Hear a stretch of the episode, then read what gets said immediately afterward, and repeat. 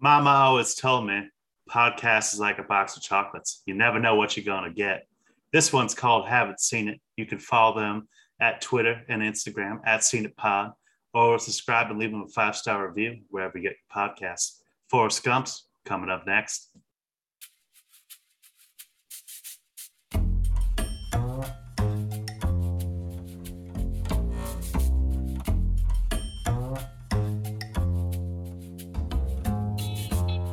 Haven't Scene It with Tim Sestito and Tommy Tevene.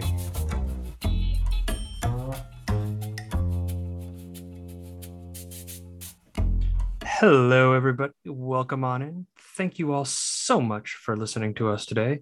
This is a podcast where one of us is watching a movie for the very first time. And today, that person is Tommy as we continue his roll down just like really classic iconic American films that pretty much everybody and their mother has seen before. For like I tell people that you haven't seen Forrest Gump and they're just like how did you start a movie podcast with this guy like what eh, how how basically this is just like me uh checking off my checklist of like shit I should have seen years ago over and over again but thankfully for us because I haven't seen so many iconic movies we get those downloads, baby. yeah, it's all about the download game, baby. Uh, so Forrest Gump, based on a novel, the Robert Zemeckis film starring Tom Hanks. Tommy, just what what did you did you see yourself as Forrest Gump in that movie? No, no, no, no. Shockingly, no. Um, you know, the movie was fine, but we'll, we'll get into it. all right, this is Forrest Gump. Paramount Pictures presents. My name's Forrest Gump. People call me Forrest Gump. The story of a man. Are you stupid or something? Stupid is, stupid does, sir. Who was good at just one thing life. Tom Hanks.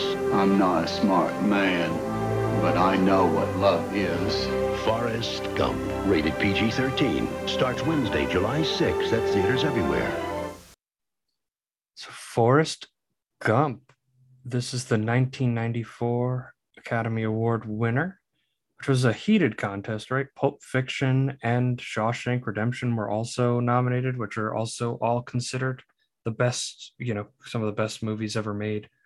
I think it's weird watching Forrest Gump, and this is like the fifth or sixth time that I've seen it, where the the story is like very like there's really no plot. It's just kind of like this is what happened to Forrest Gump in his life, it's like boomer nostalgia essentially. Oh it's, heavy on the nostalgia.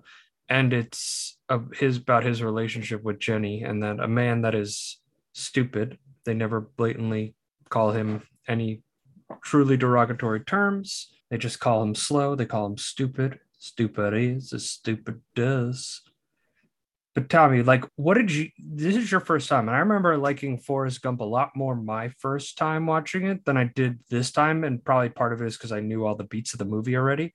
Like, what was your like? How, what what have you seen of Forrest Gump? Know of it before going into the full thing? I kind of knew like a lot of like the plot beats going into this movie. Uh, I guess it's because like pop culture osmosis, like I know that like Jenny uh, died of um, a mysterious illness. It was AIDS. I mean, they just didn't mention it. I have to imagine. Um, I knew that like you know the Ron Forrest Ron parts and stuff, and how he just like somehow influenced a lot of history or just like was involved in like meaning a lot of precedents.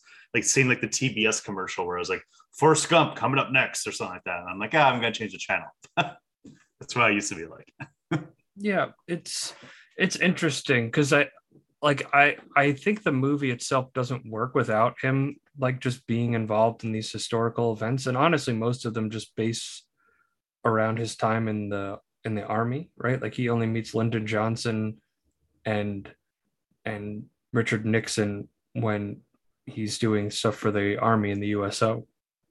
So I think it's like you almost need it, but some of it definitely feels like a little forced. Like the the we were saying we were talking about it just before the John Lennon scene where he's on the couch on the Dick Cavett show and the guy's like, wow. He's like, yeah, I think they didn't have a God. And John Lennon's like, no religion too? It, and, and then Dick Cavett's like, oh, could you even imagine that? it isn't hard if you try. It's like, oh my god, this is like just literally, literally just serving it up right there, where it's just like, oh god, is groan inducing in that. Um, especially like oh, we were talking earlier, like um, the Nixon scene too, where it's just like, oh, what hotel are you staying in, buddy? And it's just like, of course, this is where like you know he obviously leads. Uh, Forrest Gump causes the break-in at Watergate to be discovered and everything. Well, I, I think what works to its benefit is because there's a like you take the historical moments that Forrest Gump is like influenced in, and then you put it with like the real life stuff that he actually like encounters. Like when he's younger and he's like at the very beginning when he's talking about when he first met Jenny. Jenny didn't like going home because her her mother went up to heaven and her father like touching and kissing like like very simply stating like you know exactly what's going on in that house right? But like he's calmly collect like explaining to you exactly why jenny's going to go down the path that she's going on. Like it's very clearly stated that like she was sexually abused and that's why she takes such like a promiscuous path through the 60s and 70s well it's one of those one of those things that this movie's like known kind of uh, for a while is like almost like a family friendly movie that's kind of like a reputation it has and I feel like if I saw this as a kid, those parts would just go straight over my head, and I wouldn't even know. Like, right, because it's not because it's not heavy handed at all. Um, no, and you need a character like Forrest to make that happen. Like I like Tom Hanks is is great in this role because you'd never really see him this simple, and he gets rid of like his t- Woody voice. Like I feel like that's just Tom Hanks speaking, right? Like that Woody voice it comes out at certain points in the movie, um, like especially when he says like "I gotta fight Bubba," and like you're supposed to be in Alabama, and, and it's where you hear the, the, accent kind of drops a little bit. What I found really interesting uh, was how Hanks found the voice uh, when he first did it. Like the voice was really coming to him, and then when they cast a younger kid, like the younger version of Forrest, the way that that kid spoke was how Tom Hanks was like, "Okay, I'm gonna speak out like how this kid speaks." So it's the younger actor in this case influencing the older actor, which you don't almost never see. I feel like it'd be the other way around where the kid would have to do a Tom Hanks impersonation or something. yeah, well, Zemeckis even said too that like they put this kid through extensive screen testing because it was going to be his first time ever being on screen. Would he be able to actually handle the filming part of it? So like he went through a lot of extensive filming, but I think it was like the right choice because Tom Hanks is not from Alabama. Clear as day, he's not. So realizing that it's better to take somebody native from that that area and learning their dialect, I think benefited him and the movie. Well, it's it's interesting um, with like Tom Hanks, where like this movie has such a delicate line where it could have gone such in a bad way. Uh, the people that they were thinking of casting at first, like the writer of the novel, this is based off a novel. In the novel, the Forrest Gump's more of a heavy set guy, so he imagined John Goodman in the role, which eh, no, wouldn't have worked. But then it could have even gotten worse. I mean, John Travolta, eh, I don't know. I kind of want to see that version with John Travolta. I'm not gonna lie well, to you. It's like the fanatic. Uh, he was in that movie Fanatic where he played like a dim-witted guy. Yes, so it's, yes. It's like very, very poorly received. But uh, thankfully, Travolta didn't do it. And then uh, also like Chevy Chase, Bill Murray, and Sean Penn were also offered. If, if with the uh, former two guys, like you couldn't imagine that they would just be like wrong charisma for those two. They're snarky assholes. Like you need yeah, gentle, delicate, like all American boy. I guess Bill Murray would have been doing like a riff off of his character in Caddyshack, but it wouldn't have fit the tone of the movie. It would have seemed like mean spirited, where it's just like, oh, this is kind of like punching down on people. yeah, you. I mean, I know Hanks has his comedy background, but like I never think of Hanks in the like. Yeah, it would really come off like punching down on Forrest, and Hanks does treat the character with a lot of respect and realizing that yeah, he's slower than other people, but he's not an idiot. Like he knows what love is. He knows how to take care of himself. Like he knows how to to live his life. Like, and he's lived a life unlike most other people. He went to the Vietnam War. He got shut in the buttocks. And the best part of getting shot in the buttocks was the ice cream. Ice cream, Lieutenant Dan. Ice cream. Actually, I think it was a good. Like, what did you think of the relationship between Lieutenant Dan and Forrest? It was very endearing. It was um, you you did kind of like I was listening to Blank Check uh, talk about this movie recently, and they're talking about how when Lieutenant Dan comes and he sees like with uh, Forrest after the talk show, he sees John Lang. He's like, "How the hell is all this happening to you?" Essentially, uh, Lieutenant Dan's playing like the Frank Grimes in The Simpsons kind of role, where he's just like, how is all this outlandish things happening to this one person? Just like, what is going on here?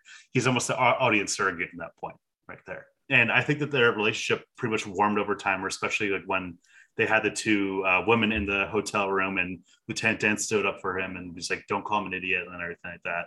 They had a very warm, endearing uh, relationship. I think it was a great through line throughout the movie. Yeah. And I think for Forrest Gump, right? Like the reason all these things keep happening to him is because he's like somebody that almost blends into wallpaper.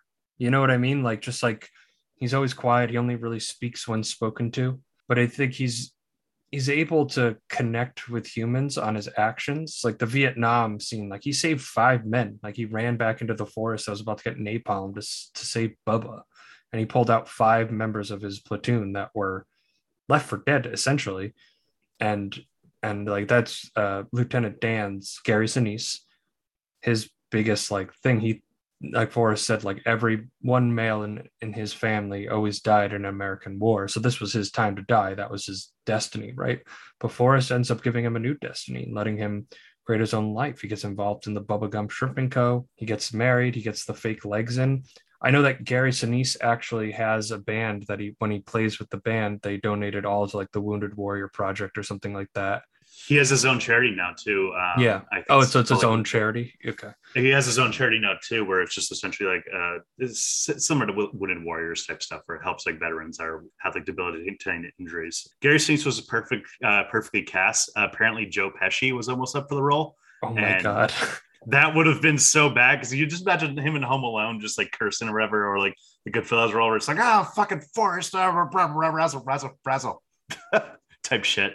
I, I want the John Travolta, Joe Pesci cut of Forrest Gump so badly. You have no idea. That would be, it would be one of the greatest bombs in the history of Hollywood, and I would I would be here for it so much. It's like, it's like Simple Jack and Tropic Thunder, where it's just like, oh, yes. oh god, this is just so so poorly thought out and conceived well, I think Trav- I think Travolta could maybe pull it off. Uh, I don't know if he would get the accent down though, because like if the character has to be from Alabama, you need the heavy Southern accent to work ninety percent of the time, and Hank gets it to work enough. But I I think you know that's his character. It's, you know his character is he's stupid, but he's always strong in the face of courage, and that's why he's just so endearing to people.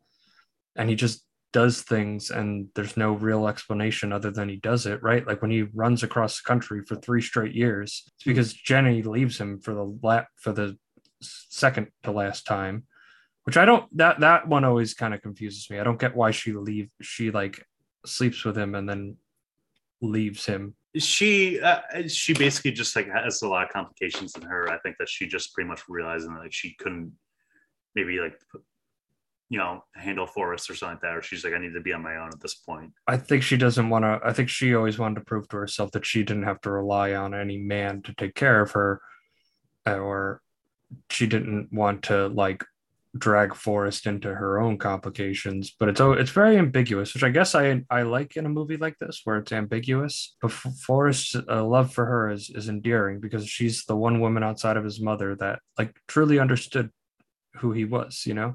Yeah, no, it's it's just one of those things that like throughout the movie, you, you hear pieces throughout the uh, throughout the years now of people being like, "Oh, is Jenny really like the villain of Forrest Gump?" or like, "How terrible was she?" And I, I wouldn't really say that. Do you think that she was like really just like a bad person, or do you think that she was just a very complicated dealing with a lot of turmoil? Because that's I think I think she was dealing with a lot of turmoil, and you don't get Jenny Gump the movie, you get Forrest Gump the movie, and you see like just snippets of what she's going through and that she kind of gets involved in the rock scene of the 60s and 70s gets involved with drugs and things like that we were talking about the needle drops that are in forrest gump and i think easily the best one is freebird when jenny's considering taking her own life after looks like she slept with some producer or some like rock star whatever. And she goes out onto his balcony and steps up and like the guitar just kind of like it just cuts very quickly into the into the solo. And i'm like oh okay like like you get the moments that she's like in a bad place. Like there's another time where she's, she's waking up from a different bed. She just looks into and starts like you know taking his wallet and things like that looking looking at herself in the mirror and just like those pauses like you just get the little glimpses of it so you don't really get enough fleshed out about Jenny other than her relationship with Forrest. But you get I, I the think it kind of snippets. Yeah, I think it does too. Um, and I mean, you can hear at the end after Jenny passes away from a, a disease. You were saying it's AIDS. I this she died in like '83 in the movie, so I think it's a little early for AIDS. I think it's. I think to be it would have been right at the beginning. of it, that I think it's implied. I think it's implied to be that, but it's not. They're not saying what it is. Um, but the way Forrest, like after discovering that he, that Jenny carried his child and marrying her and bringing her in, and this is him kind of reciting to her at her gravestone, just just a little piece of it. You died on a Saturday morning. I had you placed here under our tree.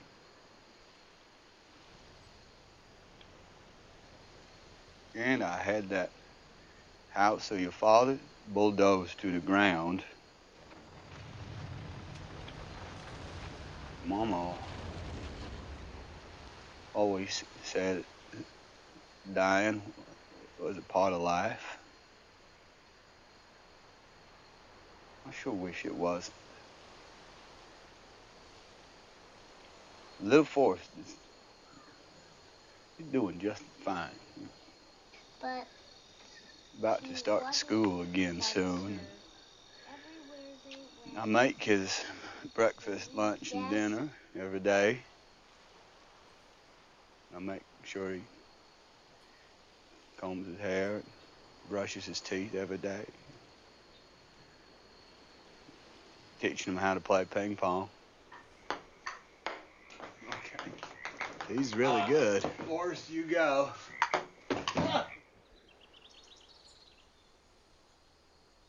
We fish a lot. And every night we read a book. She's so smart, Jenny.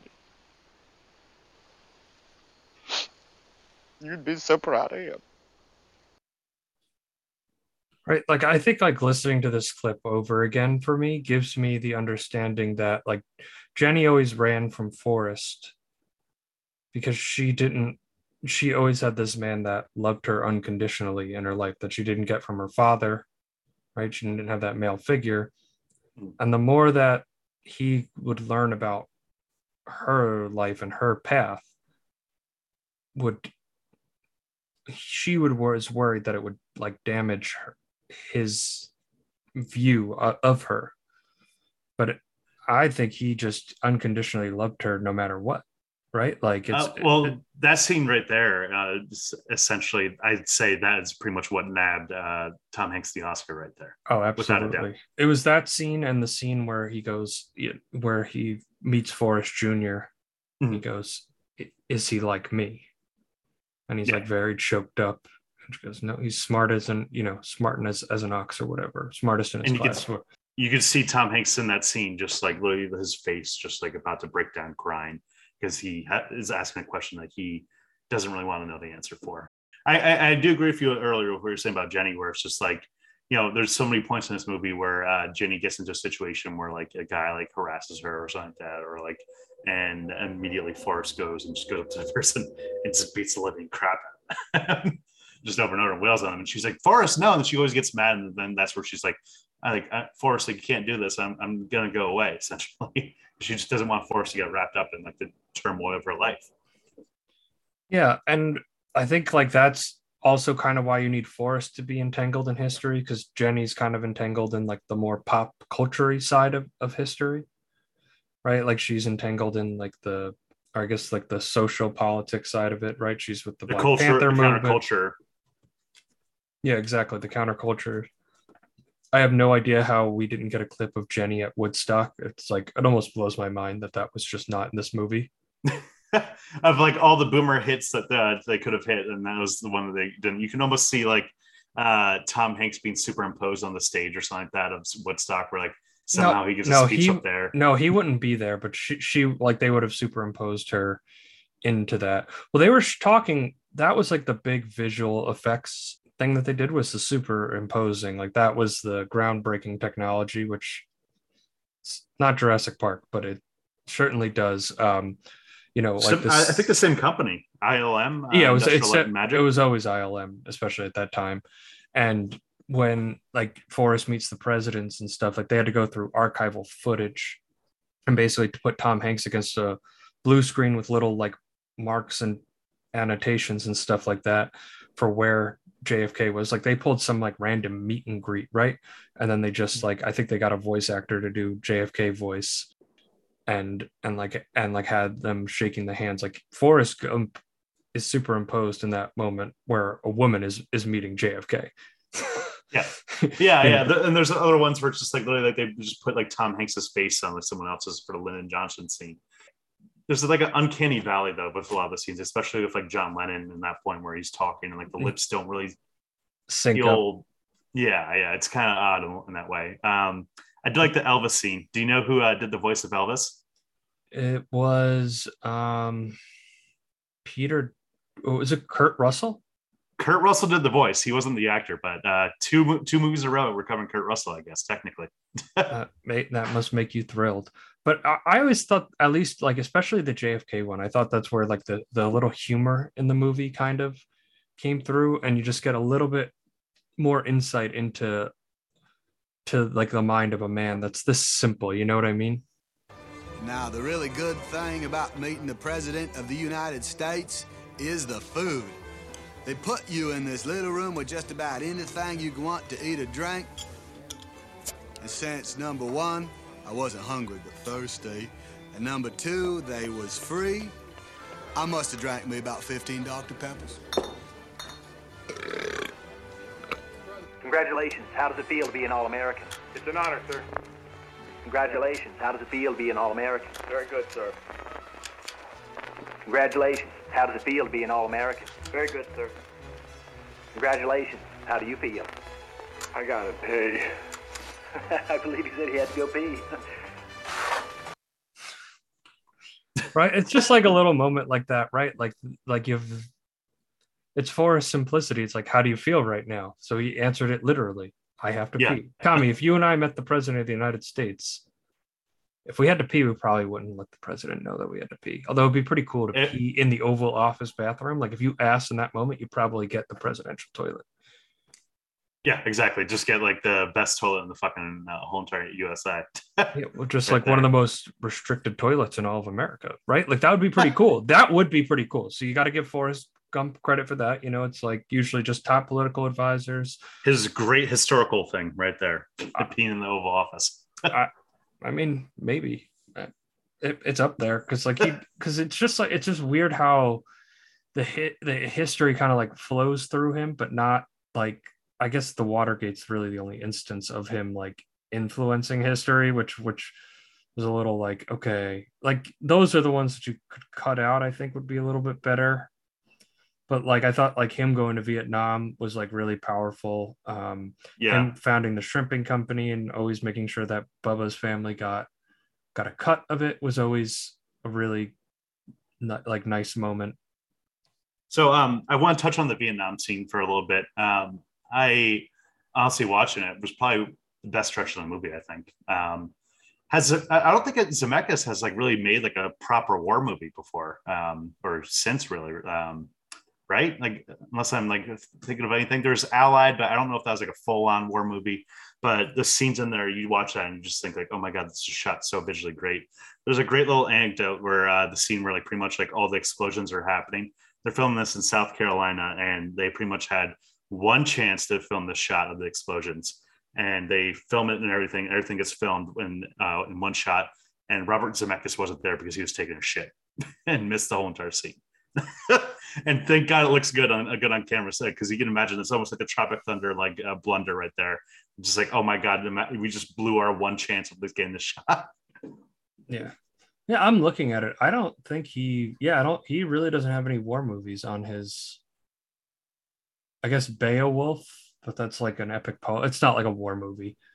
Like, No, no. That's just like more combat than his other ones. Like he is very weird after Forrest Gump. He did some Tales from the Crypt episodes, Castaway, and then he got really into like the stop motion, Polar Express, Beowulf, A Christmas Carol, like those like look at how far we're pushing pushing CGI right? And it's like yeah. eh. And now those movies all have like the kind of like uh, uncanny valley thing where it's just like Tom Hanks in Polar Express, his eyes just look so creepy. it's, it's funny because now he's like he's associated with visual effects and like obviously his biggest achievement in that front is roger rabbit. But like i think of back to the future one right? Like back to the future one like when the delorean things they're like standing on the flames. Like it's not good visual effects in back to the future one at all. And then i guess roger rabbit just like unlocked this like idea for him because everything going forward is really about him like pushing the scale pushing the scope right? Like he did the what was it? I didn't see it, but the walk, the one with Joseph Gordon-Levitt, where he does the guy who crossed the the the trapeze guy who crossed the the twin towers on uh on a trapeze with the thing, right? Like he's always about that. He's really become about that like scale and scope and how can we push like computer visuals forward. He's like he's essentially what George Lucas should have been, but like George Lucas couldn't like write characters He's- and stuff like that. So he just doesn't know what a script is. I mean, like, I'm trying to think like the only like really like small movie that Zemeckis has made since like Forrest Gump, I guess would probably be What Lies Beneath. I mean, What Lies Beneath has like a budget. Even that, that I can't even call that a small movie. That a hundred million dollar budget, which I didn't know. I thought that movie was just like a typical ghost story. Uh, but yeah, he just from this point forward, just like he's never gonna do anything small budget. no, not even small budget. It's I would like to see him actually do a, a movie that like, like uh, go back to his roots. Like I feel like all of his movies are like these mystical tales and like fairy tales and like really big like events and scope and stuff like that. But I think he's a good care. I think he's really good at working with actors and getting really great performances. And I wish he would kind of focus on smaller stories and pushing like the boundary, pushing the visual effects boundaries in that way. Mean, maybe we so get you're a, not like should we get Who Frames Roger Rabbit too? No, I'm kidding. We shouldn't. We should. Is is this how? Uh, so is this where we say we're really excited to see him do uh, Pinocchio with Tom Hanks as Geppetto? It's like uh, it's like uh, it's like if they casted Tom Hanks in an Elvis movie and made him the fat guy. Oh God! Speaking of Tom Hanks' accent works. I mean, th- it works for this movie, but apparently in Elvis, even the trailers, you, you laugh out loud when you fucking hear that. It's like, oh, I'm typically anti the uh the mu- like the music biopic, but I kind of want to see the Elvis one. Like Austin Butler looks like he he rocks it in that movie. and Baz Luhrmann. I mean, like you know, he knows how to fucking shoot a music music scene. So I mean, uh, that alone, I think, is probably the price of admission. Yeah, it's it, it seems more of like an HBO movie than like a go to the theater movie, but I would like to see it. I I suppose it would be good. I've heard it was pretty good. Yeah, there's some good ones. Well, here's another weird thought I've had I've thought about with like Tom Hanks. Like he's really not he's he is he the ultimate good guy? Because I really struggle to think of instances of him as a villain. In a movie. I I don't even. I'm, I'm gonna look at his filmography real quick, but I mean, like, I can't remember him like playing like a really menacing villain. I, I mean- think in this one, like the guy that he in or in not in this one, in the in the in the uh, Elvis movie, the guy he plays is like suppose like the guy who you know the manager that was there for him at the beginning, but then tries to like sabotage him when it becomes too big or whatever. There was one movie, The Circle, that I didn't see that got terrible reviews, where it looked like he was Oh, going to yeah. be the bad guy. That movie is essentially like he's like evil Steve Jobs, essentially. Um, so I mean, I guess that, that's her answer right there. Um, but no one remembers that movie, and it was really shitty. It was uh, Bill Paxton's last movie for her, but we don't need to talk about the circle. no, but like like you just look through his filmography, like he's just he's always the good guy. and, and, like I, I guess like the closest I mean other than this I could think of is like in the first Toy Story. I mean, but he's Um, not a villain. No, but, he's, the- kind of a dick. he's, your a dick protag- like- he, he's your protagonist. yeah. you, you know he needs to be that way but yeah it, it's very strange like i would love to see like a good a good tom hanks film Like Tom Hanks as a Bond villain or something like that, where he's just like an American. yeah i would love to see tom i actually would like to see tom hanks as a bond villain although they said they're going to do a whole new thing with james bond so i'm sure they're going to make one terrible movie and then go back to the formula that works Yeah, Exactly. you can't trade too much. Wh- whatever like wh- what do you think they're going to do like do you think they're going to go female with him or, or with 007 or whatever I, I mean, I, I- think that they're just gonna find whoever the best actor is. I don't know if they're gonna do essentially like a woman being Bond, um, or like a person of color or whatever. But I mean, whatever it is, Yeah, I don't like, know. I, I personally, I don't have a problem with like Yeah, a person of color. I think with the women, I think like you better get the best screenwriter on the planet to do it because people are going to hate the movie. Um, like I, I'm guessing they're going to like lean away from his like womanizing and stuff like that. Is probably my guess is like a revamp of the character. I, I feel like in the Craig movies they didn't touch upon that nearly as much as like the The early like you know. Casino Royale, they did. Yeah, Casino Royale is the one that like stands out for that, where like he was like really a womanizer, but like it's not like uh, Sean Connery, where it's just like every Yeah. time it's just like they're they're a woman. So uh, Sally Field in this movie has uh, forced his mom to segue a little bit. What I found funny was she's played Tom Hanks' love interest in a movie called Punchline about like five years before this. so go, they said that was the awkward thing of asking her to do it being like well you're you know you're going to be aged when you're actually with tom hanks on the screen but we would love you to be be the mother. And tom, i watched the behind the scenes which was which was pretty much just fluff. There was nothing really interesting there but tom hanks was like like yeah i, I was sally field's love interest in a in another movie so talk about that shock of reality when she's asked to be my mother in this one it's a good thing no one remembers that uh, movie, that other movie, Punchline. uh, yeah I, I don't think that i don't think that matters too too much right unless it's like a titanic right like kate and leo you know what i like iconic movie romance like, yeah, yeah. If it was like uh, if you went from like Sleepless in Seattle to like Tom Hanks and Meg Ryan, and then like, yeah th- and then Meg Ryan ends up playing like fucking like uh like Forrest's mom or something like that uh Yeah. two years later. That would be one of those things where it's like, ah god no, fuck this. Yeah no she wouldn't and sally fields just has that like like stern gentleness to her that She I- was Aunt May, wasn't she? uh, in- in the we Garfield movies. yeah, we don't we don't need to talk about those movies but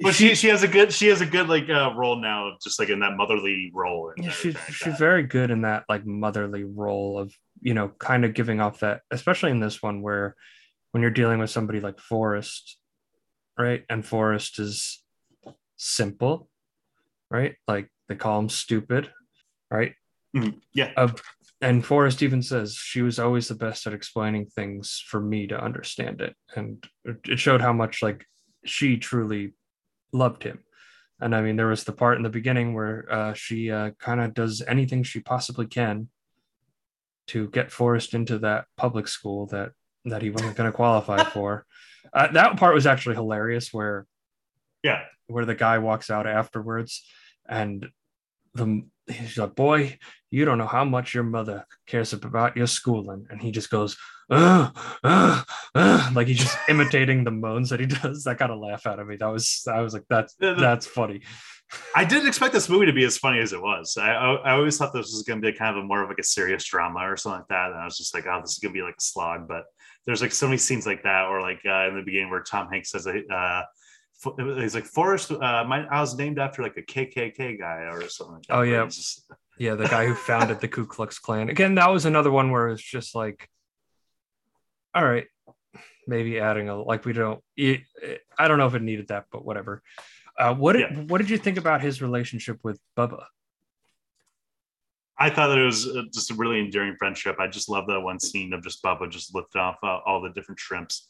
I think that Bubba himself just really like played a good like rapport with uh, Forrest right there, and you can really see like why those two characters bonded immediately. And I, I thought that was really sweet. And like one of the most emotional scenes in the movie was what I said earlier. You know, it's like I gotta find Bubba.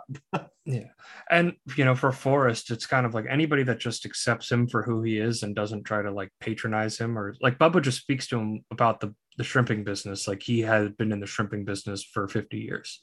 And Forrest just like kind of nods silently. But I think he ultimately always appreciates just being treated like a normal human being, which is what his mother does, what Jenny does, and what, what Bubba does, and what ultimately um, Lieutenant Dan does right? Like just treat treat him like he's just anybody else, even if he's a little slower than than your average person. But it, it's it's not detrimental to Forrest. And like the more we kind of like talk about it, the more you get the sense of like why all these pieces are in there. It's really just like some of the the the historical anomaly ones don't make a ton of sense. Like, what did you think of him being like a world class ping pong player? I, th- I thought it was just kind of funny, just like random like zaniness of, of the movie, where it's just like, okay, we're going to this now. Where it's just like, okay, I guess Forrest has this uh, thing. It could have gone a little bit weirder, where like in, apparently in the book, Forrest was an astronaut at one point. Forrest was a world wrestler, and that would have been too like over the top right there. Yeah. Um, but it, it did kind of feel a little bit great in that way. So, Yeah. and they didn't really do it like a Rain Man type thing, which apparently their Warner Brothers was going to do this movie originally, and they passed because Rain Man won the Best Picture like that that year in '86. And they're like, oh, I was like 89, I think. wh- whenever it was, but uh, Warner Brothers decided to pass on pass on this movie because they're like, oh, it's too similar to Rain Man, which oh don't not really. Other than the main character, Yeah, I mean they're very different movies. I think like the more just being able to like kind of talk it out like this, I I see the enduring nature of this movie. Like it's still considered one of the most popular movies ever made. You talk to any Well- anybody that you know, they've they've probably seen Forrest Gump. Well, it's weird that like in recent years, this movie has gone like a critical reevaluation, which most people nowadays don't think this movie is as great as it used to be. It's gone over like a little bit lower critical evaluation where it's just like, ah, maybe it's a little too earnest or a little too like hokey and stuff like that. But for the most part, I didn't really feel that way. My only real main criticism of the movie would be the needle drops, I'd say, because I felt like it was just like, what's the most like obvious and like stereotypical needle drop we can put right here? Like, for example, like in Vietnam, oh, we got to play Fortunate Son. Of course, Creedence Clearwater Revival. It's like a law in Hollywood. You need to play that song if you're doing any scene in Vietnam. Did does Creedence Clearwater Revival like have a deal with like every Hollywood studio? like honest Yeah. to God, like I don't I, Seriously. I, I want I want to do a podcast now on the deep dive of the origin of Fortunate Son in every single Vietnam movie because it's in every I I can't think of a Vietnam movie. It's it's even in Full Metal Jacket. Like it's it's in every single one of them. Yeah, it's it's like one of those things that like yeah yeah that song was about Vietnam, but just like come on, there's so many other songs from that era you could easily pick like uh like even destruction probably or like I don't know. But even at the, like at this point, it's just like everybody. If you, there's a movie about Vietnam, you know as hell, Fortunate Son's going to be played. Like I'm surprised somebody like Kubrick like let that happen in his movie. Like I really wonder if they have a deal. Like I just don't understand how it gets into You need to movies. put this. you, Yeah. like Freeze Clark sues a Hollywood pr- studio if they don't have it in the movie. We're just like, this is bullshit, and you know that you're supposed to fucking put her song in this. I mean, one of the ones that maybe grown the worst in this fucking movie was uh, when Forrest was running, and they played Jackson Browne's "Running on Empty," and I was like, oh come on. Oh, Tommy. Wasn't as good as uh as uh, high fidelity needle drops. I felt more natural. Yeah, no, for sure. The needle drops were they are what they are, but I I think when I think of this movie, it's just it's a lot sweeter and a lot more endearing than a lot of like dra- like dramas like this are that focus on a character. In a way, like Forrest doesn't win or lose at the end because he loses Jenny, but he gains his son, right? Like it's it's a very ambiguous ending, and it's really not it's really not a traditional storyline. It's just like him telling bus stop passengers his life story, and we get to to to see it, even though Jenny lives five blocks away. Yeah, what I find interesting about that framing device is that you um, notice throughout the throughout the movie is that almost every time it cut to a different person. I wish it did, did that really every single time it was a different person. But you notice that each person that comes to the bus stop is more and more interested in his story and hearing him talk. Like the first lady at the bus stop, pretty much is just trying to be like, "Can this guy just stop bothering me?" it's just like I'm just trying to mind my own business, like read read my uh, magazine or whatever. And then it's the what old fat guy is the next one, and he's just like so be- bewildered by the whole story. And the next one's the old lady, and the old lady is just so interested and so captivating. What did the big guy be- say? He said something like, "Boy, that was you." I don't believe that. You know, what I I believe. Or Yeah. when he said he start like when he was like, "I got the Bubba Gump Shrimping Company. We had three different boats. There's restaurants. There's all the you know all this stuff." And he's like, he's like, "And now you're telling me you founded Bubba Gump Shrimping Company?" Yes, sir. I believe a lot of Yeah. things, but I don't believe that. And then the lady's like, "Well, go on, tell me about Jenny." Well, yeah, the old lady, like she literally like le- uh, doesn't go to the bus that she was supposed to go on. She's like, "Oh, I can wait a little bit more," and then like, whereas the first lady, like literally, she just can't wait to get out of that situation. well, to, to be fair, the parts of him at the beginning not as interesting if you're just sitting as an idle passerby or waiting for your bus. Yeah. then like him being on the Alabama football team under Bear Bryant, like I know you don't know who that is, but Bear Bryant is one of the most I know he's a famous. Yeah. he's like arguably the most influential college football coach one of them of all time uh, he's like a god in tuscaloosa so forrest being on that team I, I, I thought that was cute too where he like runs through the tunnel the first time and then the second touchdown he gets they had the signs that said stop for a stop like when he hits the end zone so they would drop the thing down so he would stop running like i thought that i thought that was i thought that was like kind of cute what was interesting too is that like he the only two sexual experiences we see with him are both with Jenny, and the first time is he he like just literally touches her, and it's implied that you know, yeah. And then He, he gets a mess down there, but um, I love how the fucking roommate is in the room. oh the yes, and- I completely had forgotten about that. I was thinking about the whole time. I was just like, so Jay's just like the shittiest roommate, where she's just like, oh yeah, like whatever, we're gonna do this right in front, and like, and I love that they cut to the end of that scene of just like the roommate wide awake, just being like in shock, just like, oh my god, No iPods or our Spotify playlist to just plug your headphones in on that one, huh? You just you're kind of had to sit there and suck it up. that's just grin and bear it. I am a star. I'm a star, I'm a star, I'm a star. I am a big, bright, shining star. So, who is the star of this movie? Is probably the simplest question we've ever had to ask because it's, I mean, it's there's a lot of great performances, uh, but Tom Hanks, Yeah. it's his movie. It's very e- it's very easy to understand why he won Best Actor in this movie. I mean, he was up against. Uh, that being said, though, it was a very tight race for him uh, because what he was up against Morgan Freeman for Shawshank and Travolta for Pul- uh, Pulp Fiction, and just those two alone. I mean, Travolta's great. Morgan Freeman, I think, is the one that you can make the argument for that could have probably beat uh, Tom Hanks for this for the Oscar. It's a tough. It's a tough two two man race right there. I'd say. yeah, I I think Forrest Gump is like way more Oscar Although Shawshank is kind of like an Oscar Beatty movie too, but like Forrest Gump, like just with all the history stuff that they like entangle there, that's that's just such like Academy sniffing their own farts kind of kind of kind of junk. Yeah, Uh, exactly. Where it's just like the boomer nostalgia, where it's just like, oh, it wasn't it great back then, or whatever. Uh, and I, you know the one we talked about Jenny, but we haven't really talked about Robin Wright's performance. And I, you know, she's really she's fantastic in this because she has to play Jenny so subtly, right? Like Mhm. Jenny's emotions and like just like your context of Jenny, because like there's all the memes and stuff about how Jenny's just terrible to Forrest Gump or whatever. But like I said at the beginning, there's that one thing where it's like very clearly obvious she was like sexually abused as a child and things like that. So Jenny, like, it, that's what led her down this path, right? Of never really having a true father figure.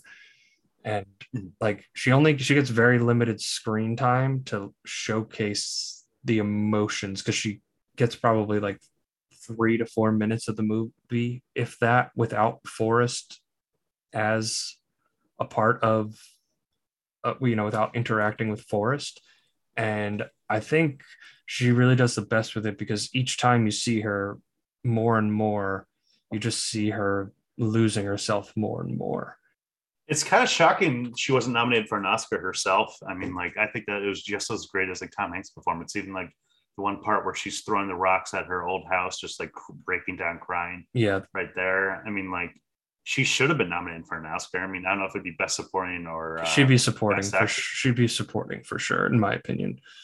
Because Yeah. Tom Hanks is really the only lead, but you know Sally Field, Gary Sinise, like all the actors in this are terrific. It's it really is like a smaller cast than you would think of for a movie that's this wide.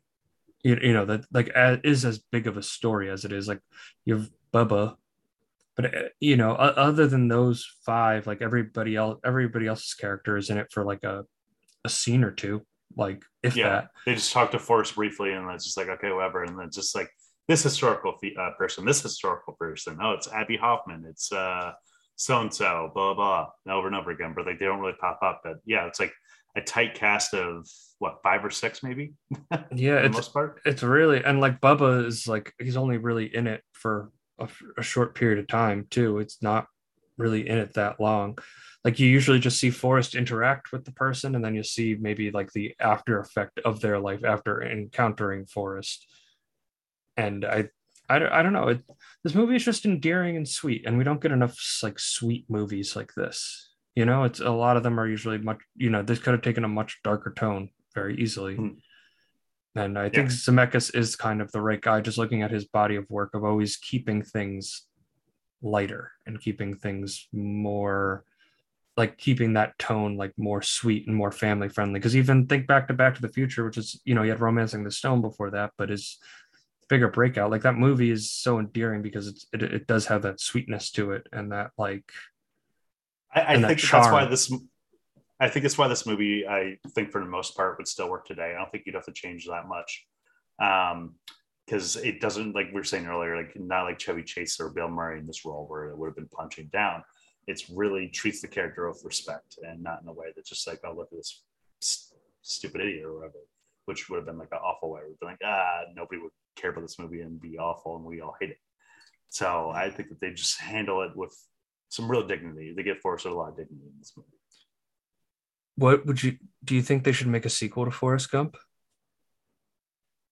They were about to. Really? They were actually going Yeah. to? They were actually going to because they made a sequel novel where uh, the sequel novel was like basically he meets Tom Hanks and like everything that happened to him. Uh, like they made a movie about his life and everything like that, and he hated it. They were gonna make the sequel. Then 9/11 happened, and Eric Roth, the screenwriter, Robert Zemeckis, and Tom Hanks were like, ah, let's shelf this. I mean, what would be the 21st century version of uh, Forrest Gump if it was like the remake or something like that, the reboot, where it's just like what he uh, like tells uh, George Bush as like, oh yeah, we won the war, like victory or something like that. I met these two turbaned men in an airport and Jesus I asked them. What they did for a living, and they told me they were airline pilots. I never heard about those two fellows. He goes on the apprentice. He goes on the apprentice. And he tells Trump, he's like, "You would make a good president." Yeah, eh, no, see, they wouldn't do that. Hollywood wouldn't do that. That Oh yeah, be- no, no, no. That'd be too much. Or he would tell him, be like, "You'd be a terrible president," and that's what sparked his. And then that man ended up winning the election. That like that like that kind of stuff. Yeah i think i think just with like the onslaught of social media it's too cynical. You, you would need more time to pass. Like it's weird to cover history from five years ago in a movie that's like sentimental and sweet. Because even this, like Forrest Gump, ended what, like in '82, the movie. 82 or 83 something like that. So 12, uh, 12 years later, or something like that, was when they started doing everything. So, I mean, I don't know. I, I imagine like Forrest Gump, like experiencing like the financial crisis or something like that 28 or 2008. It's like, oh god. I, I think it would be interesting if his kid if if they followed if it was just forrest gump jr right and then like he started Haley Google- Joe Osment. he started Goo- well they'd have to recast him now but oh, that, that, that would be that would be Forrest Gump would be like, oh, like you should. This is a real Google. Uh, this is real making me Google around, and that's how they get the name or something like that. yeah it would be it would be corny like that they shouldn't do a Forrest Gump. I think we're talking it out, and I get why Zemeckis and Hanks and people who know a little bit more about making movies than we do. We're just like, yeah, let's cut it. Let's it. cut it. The more the more we talk about, the more it's like, oh, this is this is bad. Ah, are you ready, comedy partner? Waka waka.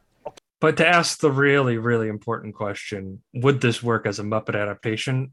I I don't know how, but I kind of want to see it. Like it would take No. the entire it would take the entire Muppet. It would take every single Muppet puppet they've ever made to fill everything out. But if you left Tom Tom Hanks as Forrest Gump and Miss Piggy as as Jenny, or no, I guess uh, it would be uh, who's the what's the girl the the bass player in the in the band? oh, Janice. Janice. Janice and Miss Janice Piggy would be Jenny. Janice would be Jenny, and Miss Piggy would be uh, uh, mom, mama. I, I think more than anything, I just want to see a Muppet Vietnam movie. If we did like Platoon, but with Muppets or something like that. Yeah, ju- just imagine like Gonzo, like it- you know, like smoking a cigarette, like with the with like the the rifle on the helicopter, just like with Fortunate Son playing, like the puppeteer bopping his head, and you just like you have Forrest Gump and and Fozzie Bear just sitting there, right? Like like looking at each other. I'm kind of I, I sell myself pretty much on every single Muppet adaptation, and like, I, I, I think just just put that one scene as a Muppet adaptation. Just like just give us a Vietnam, just give us a war Muppet movie. Come on. So then who would Kermit be? Would Kermit be would, would Kermit- be Lieutenant Dan? Kermit Kermit would be Lieutenant Dan. Um, Would Grover would Grover have to be uh, Bubba? N- no, not I- Grover, I, um, said I said Fozzie. Gonzo. I said Fozzie. Fozzie. Would be, Fozzie would be Fo- good. Fozzie more sense. So, all right, Muppet adaptation, Disney again. Like you know, we're we're literally just sitting here waiting to make you money. So please, please, we would like to you know advance our careers further. So hit us up. But anyway, Tommy, review time.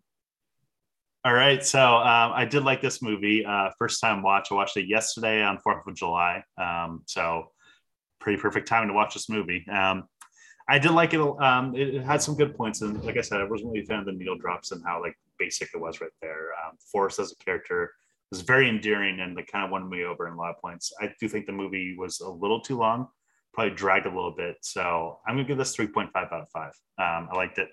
I'll, I'll probably watch it again, but you know, it was good. Yeah, I'm also gonna give it a 3.5 out of five. It's a good movie. It's really sweet. It's a total movie that you can always put on on a Sunday morning or something on in the background. You always find something that catches your eye to to watch it.